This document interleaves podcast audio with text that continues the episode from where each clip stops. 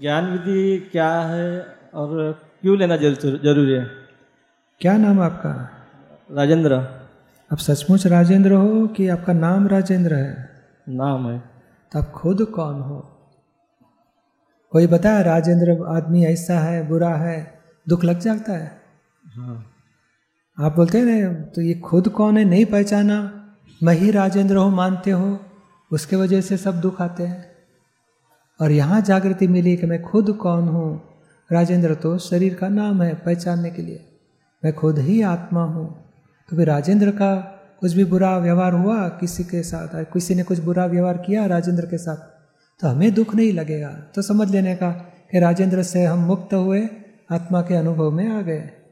राजेंद्र को कोई अपमान करे, कोई गाली दे, कोई नुकसान करे, हमें दुख नहीं होना चाहिए। वो हमारा अनुभव प्राप्त करना है हमें।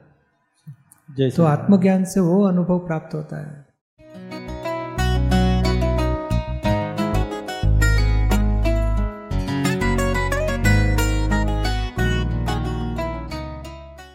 ज्ञान पाना किस किस वास्ते? किस वास्ते? हाँ हाँ ये अज्ञानता से अंधेरे में कितनी ठोकर लग जाती है।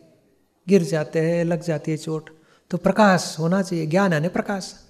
प्रकाश से क्या हम ठोकर बंद हो जाएगी, मतभेद बंद हो जाएँगे, दुख देने का बंद होएगा, दुख भुगतने का बंद हो जाएगा? तो प्रकाश की ज़रूरत तो है कि नहीं हमें?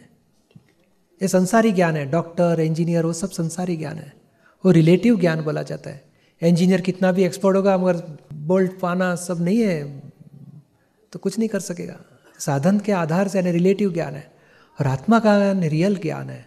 अपनी जागृति में रहेंगे तो दो दो दुख, देह से, दुखों से मुक्ति निरंतर रह सकती है। और सबसे तमाम दुखों से मुक्ति पानी वही मनुष्य जीवन का ध्येय है। तो ज्ञान प्रकाश से दुखों से मुक्ति हमें मिल जाएगी।